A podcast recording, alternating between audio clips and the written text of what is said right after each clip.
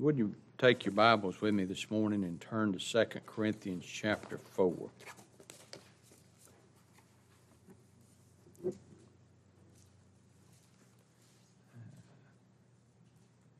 Sometimes it's hard to come up with a, a message to preach. I, I wish it was more automatic than what it is. I, I try to try to stay to either book studies or chapter studies, but I always like to stay verse by verse. I just think it's important uh, that we read and teach the scriptures the way they're written. That we don't just, like so many do, they pick a topic or a subject and they draw one verse out and they build a theology or a doctrine on one particular verse, trying to prove one particular point. And I don't want to do that. I don't think that's the call of God. I, but I, I do think sometimes that a lot of what I have to say to you as your pastor comes from personal experience. It's born from the reality of who and what I am by nature, that I, like you, deal with problems and difficulties and remaining sinfulness. That we're none of us, from the pulpit to the pew, all of us, the best are at our worst. We are all absolutely the same. We are sinners saved by God's grace. And we must always keep that in mind that God, and this is what's so important to the true child of God, we believe on Him who justifieth, the declares righteous the ungodly. Not the new and improved, or the new and improving. It's not we're getting better or we're somehow another something now that we weren't before. This thing of salvation involves one grand, glorious truth the glory of God. That's why I read that to you in Exodus chapter 33 and would encourage you again to read Exodus chapter 34. The, the Lord was pleased to do what Moses asked. He said, If I have found grace in your eyes, Show me your glory. And God said, I will do this thing that you've requested. I'll show you my glory. I will declare my name before you. And so, at the beginning, as we start this study, let us settle this issue to begin with. What is the glory of God? I tell you what, it's got everything to do with the name. I'll declare my name before you. Paul said in Romans chapter 10, verse 13, For whosoever shall call upon the name of the Lord shall be saved. So God's name is what? Here it is. He tells us, I will have mercy on whom I'll have mercy, and I'll have compassion on whom I'll have compassion. In other words, in this matter of salvation, it's all about what the Lord does. It's got nothing to do with you, nothing to do with me. And when God's pleased to reveal Himself to His children, folks, we a warfare, as I told them in the Sunday Bible class hour, a warfare begins. And it's a never ending warfare. There will be an ongoing struggle in your life, in my life, as long as we are above the dirt. Never going to end. We will struggle with sin. We, we, we do, as God's children, we strive against it, do we not? We struggle against it. We want to overcome it. But try as we can, put whatever energy and effort into it we can. Miserably, what do we find ourselves often doing? Rephrase that. What do we find ourselves always doing? Our heart's cry is the same as the Apostle Paul. The good I want to do, I don't do, and the evil I don't want to do, that's exactly what I find myself doing. Oh, wretched man that I am, who shall deliver me from the body of this death? That's the Apostle Paul. And he's crying, Who's going to set me free from this, this sinful humanity that's still in me? I thank my God through Christ Jesus, my Lord. That's the only way we can be delivered. But now that doesn't mean we have to live in this world worried and anxious and upset and struggling and often and always thinking, well, am I going to heaven? Matter of fact, you think about this. You know it's the will of God. I, I can say this conclusively.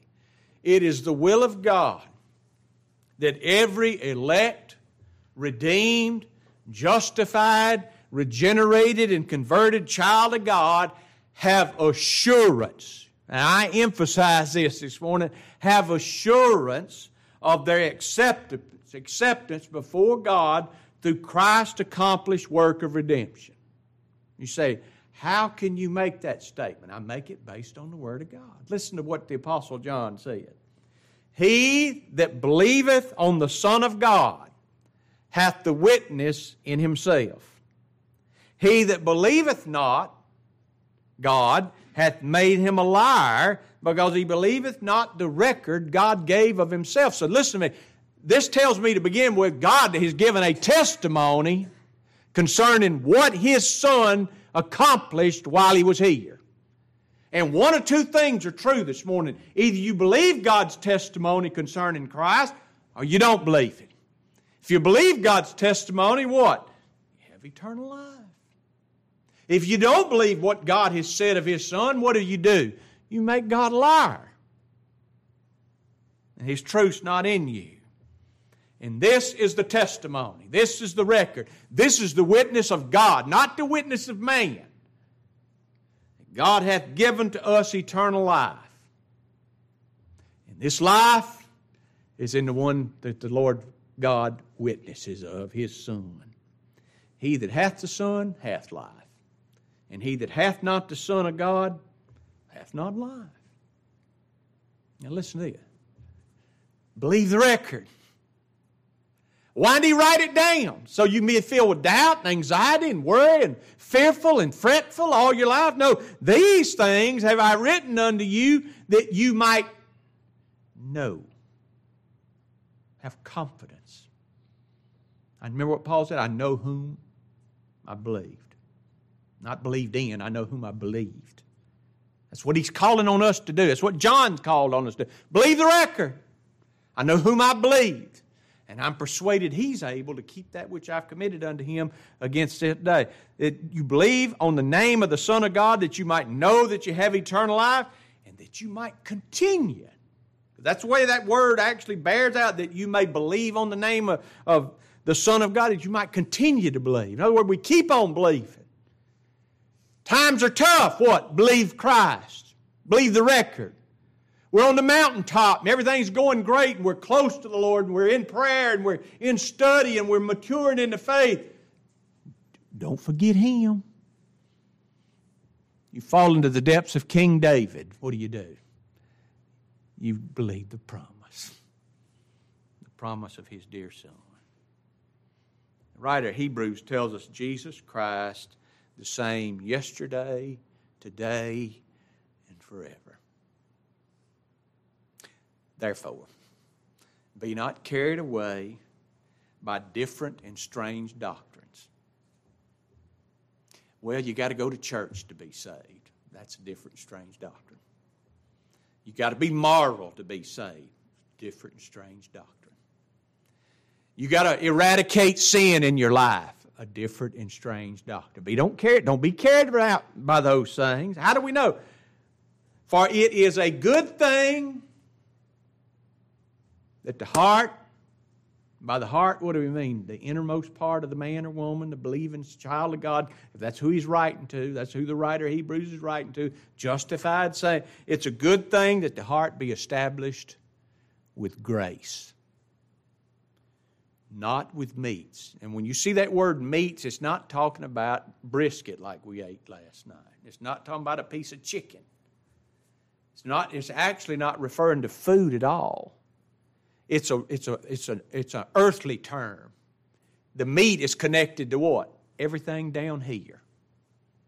And he says, be it the heart needs to be established with grace, not with the things of time and sense, which have not profited them that have been occupied therein. In other words, all that stuff that men thinks that they're saved by, you want me give you a good illustration of what this is? You, ought to write besides Hebrews chapter 13, verse 8 and 9, write Philippians chapter 3, verses 1 through 12.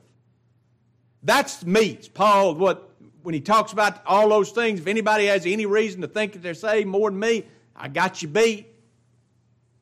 I was a Pharisee. I was a Jew of Jews. I was not a half breed. Concerning the righteousness which is in the law, blameless. What's, that's meats. Doesn't, didn't profit him. Because he said, All that that was gained to me, it's, it's, salvation's by grace in its entirety. Every justified saint can and truly does glorify God. You know what? By taking Him at His word. The father of the faithful Abraham, who against hope believed in hope. That he might become the father of many nations, according as it's written, that which was uh, according to that which was spoken, so shall thy seed be. And being not weak in faith, he considered not his own body now dead. When he was about a 100 years old, God told him, You're going to have a child in your old age. He's 100 and Sarah's 99. When he was about 100 years old, neither the deadness of Sarah's womb. 99 years, if you, you know, in our generation now, if people hadn't had children by the time they're about 35, it's getting toward the twilight. 99. Never had a child. Been promised. Laughed about it. God challenged her over her laugh. You're going to have a child in your old age. He staggered not at the promise of God through unbelief, but was strong in faith. And by being strong in faith, believing God's promise, gave glory to God. You give glory to God this morning? Not this. Not hallelujah. Not a loud amen. How do we give glory to God? Being fully persuaded, convinced that what God hath promised, what, what's He promised us? This is a promise He's promised us. He promised it eternal life. What He's promised, He's able to perform.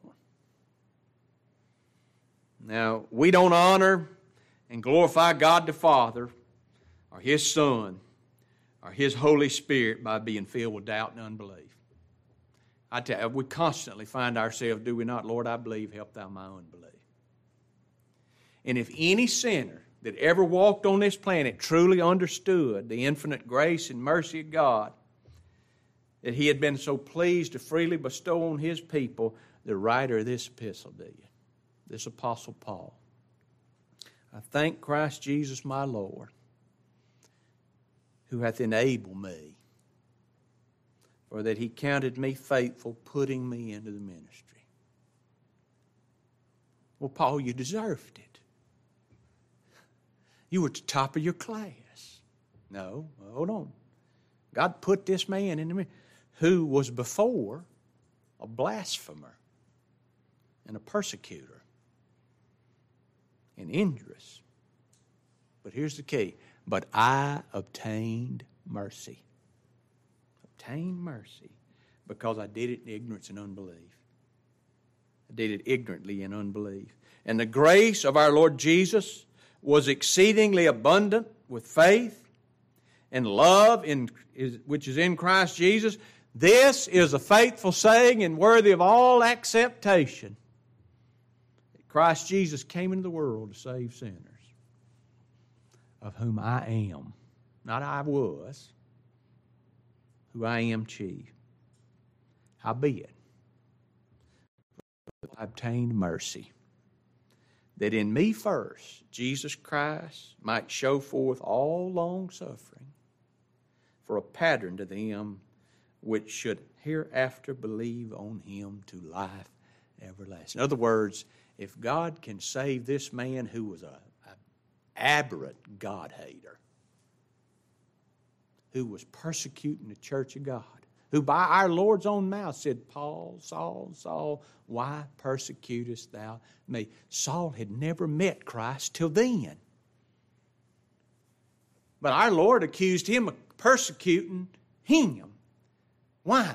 He hated Paul, God's church and God's truth. And see, here's the thing understanding and believing this to be true, you know what it did? It gave Paul, and this is what I'm trying my best at 65 years of age to do. It gave him patience in dealing with other sinners. like these in this chapter that we're going to look at, because these people had some problems. These Corinthians were in a mess. But you know what they still were? They were believing justified saints. Go, go read what was going on there. Look how he opens this chapter. Therefore, verse 1, 2 Corinthians chapter 4. Therefore, seeing we have this ministry, as we have received mercy, we faint not. But have renounced the hidden things of dishonesty, not walking in craftiness, nor handling the word of God deceitfully, but by manifestation of the truth, commending ourselves to every man's, man's conscience in the sight of God. Now, I'd have you to notice to begin with, Paul didn't put himself into ministry. He didn't just one day decide, you know what, I think I'm going to be a minister of Christ. But was graciously given this responsibility, and he was called, and literally what he says here, God put him in the ministry. Had no option in it. He plainly states, We have this ministry. And I got to look at it. That word ministry, translated ministry, it means one who executes the commands of another. But then if you look a little further on, you know what it is? It, the, the word is actually the word that we get our word deacon from. And one of the definitions of it is this those who have the responsibility of preparing and delivering food. Christ said, My flesh is meat indeed, and my blood is drink indeed. And Paul says we have this ministry, what we have to prepare and deliver the food of God to God's people. This ministry he received, it wasn't a calling to preach the law. You hear me? It wasn't a calling to preach the law but it was a command to preach the glory of God revealed in the gospel of God's grace, which he states plainly in the next chapter. All things are of God, who hath reconciled us to himself by Jesus Christ. Here's that ministry, hath given to us the ministry of reconciliation. Paul says, We have received this ministry. What ministry? the ministry of reconciliation. To wit, that God was in Christ, reconciling the world unto himself, not imputing their trespasses unto them, and hath committed to us, me and you too, what's he committed to us? This word of reconciliation. That's what we're to do. And see, here's the thing having been given this ministry to declare God's grace and mercy to all that would hear, Paul showed a lot of graciousness to these Corinthian believers to whom he was writing. He did. He put up with a lot. But here's, here's the thing I asked myself as I was looking at that this week what gave him a, such a gracious spirit in dealing with other justified saints? Other justified saints. I tell you what, my generation, I, I think sometimes the best thing you could ever do is stay off of Facebook. Maybe make it all about politics or everything else. Stay away from the things of Christ. Because I tell you what, too many times, too often, I have seen brothers and sisters in Christ go after each other worse than anybody of this world. I mean, worse than anybody of this world. And yet, they don't even, you'd think they're not brethren. These things ought not be so. We need to understand and recognize that God's children, all of us, I think that's the problem. We forget who and what we are. All of us have problems. All of us are humans. All of us can be in error. Now, we can't lose that which has been given to us, but we can be in error, can we not? And we need somebody that will correct us, not with an iron rod, but in love and patience and kindness and compassion, remembering the hole of the pit from which they had been digged from. What God set us free from. You know, you know what gave him such patience? As we have received mercy. We we faint not. To the Apostle Paul, it wasn't a matter of doubt or question as to whether or not he stood before God justified. You say, oh, you can't be that confident. I'm telling you, it, it never crossed his mind whether or not he was unjustified. Because, see, here's the thing if that were the question that constantly plagued his mind, he could not and he would not have stated, What do we not do? We don't faint. Matter of fact, you think about it, if Paul constantly questioned whether or not he was justified, he would have fainted at all times. Just like every other man who makes a sinner's justification conditional, something they can't be certain about. Why they're in such doubt, such fear. That original word translated, we faint, you know what it means? It means to be utterly spiritless. Now think about that. We faint not. In other words, Paul says, I'm never utterly spiritless. It also means to be weary, be worn out. I'm never worn out from this message. Never get, I never grow weary of talking about and hearing about my blessed Lord. And I'm never exhausted. That's what that word means. And Paul declared boldly and dogmatically, we faint not. In other words, we're not utterly spiritless. We're not worn out. We're not exhausted. And those who believe God, we shouldn't be either. You hear me? I love what Robert Hawker wrote concerning Paul's words. He said, For as long as this is questionable in a man or woman's mind, a believer's mind and conscience, there will be no settled, steady, firm state of trusting in God the Father's covenant love, Christ the Son's all sufficient merit, blood, and righteousness but when a soul is conscious he hath received mercy, all his or her fainting ceases. As you have received mercy, faint not. Paul told Timothy, This is a faithful saying and worthy of all acceptation that Christ Jesus came into the world to save sinners, of whom I am chief. He also told Timothy, For this cause I also suffer these things, nevertheless I am not ashamed, for I know whom I have believed. And I am persuaded that he's able to keep that which I've committed unto him against this day, that day. We have a hymn in this little old book. One of the first ones that we added into it is actually the first one Glory, Glory, I'm Forgiven.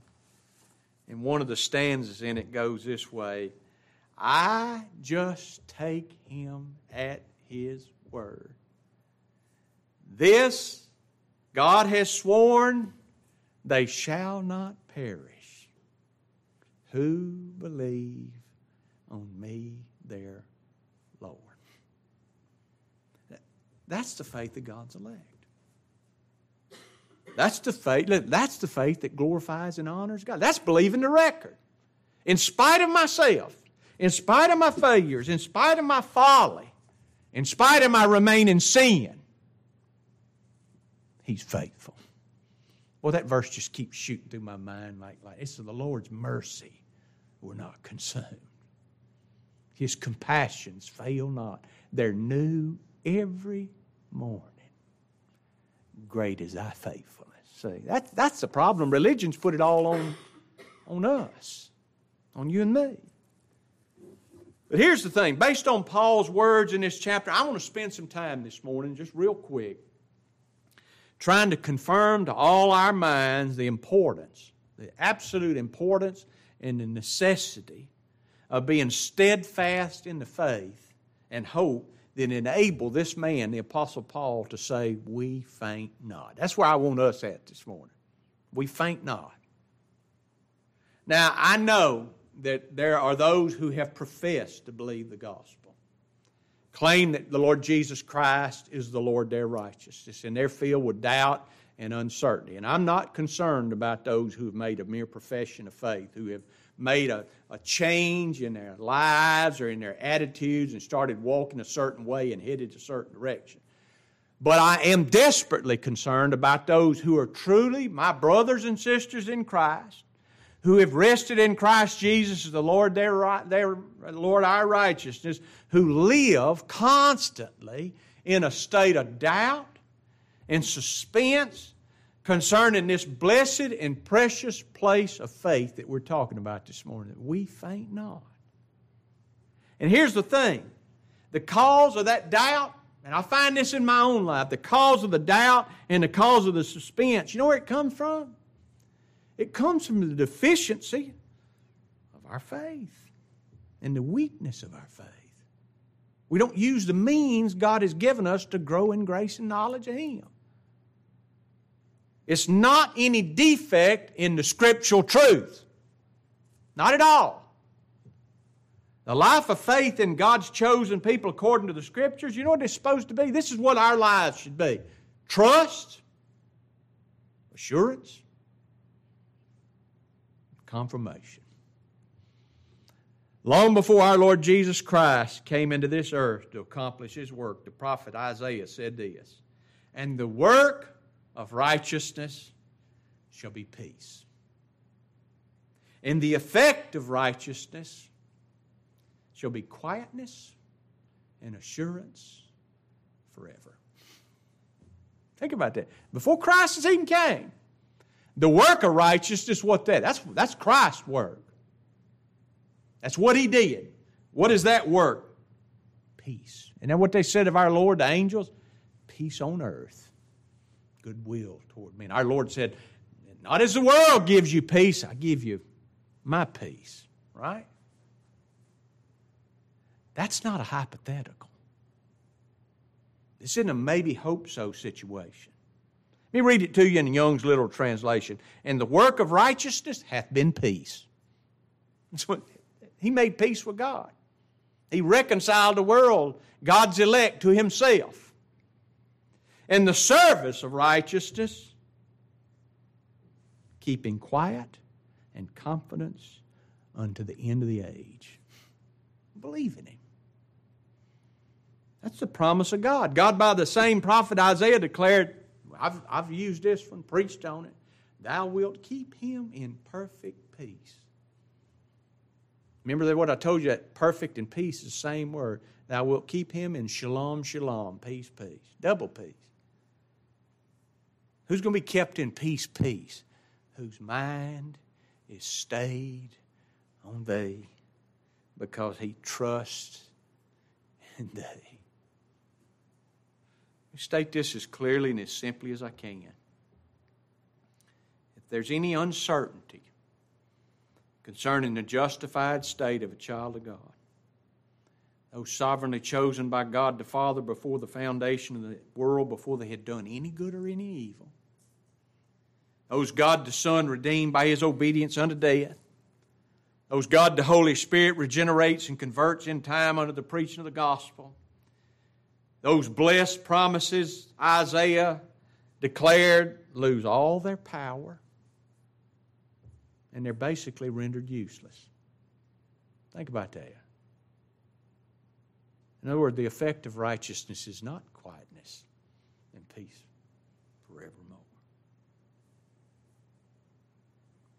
Those for whom Christ is the work of righteousness, they can't be said to have quietness and assurance of air forever as an effect of their interest in or dependence on the righteousness of the Lord Jesus Christ while the shadow of doubt remain, remains in their mind as to whether or not they receive pardon and mercy and peace through the blood of the cross and were actually justified by his accomplished work at Calvary.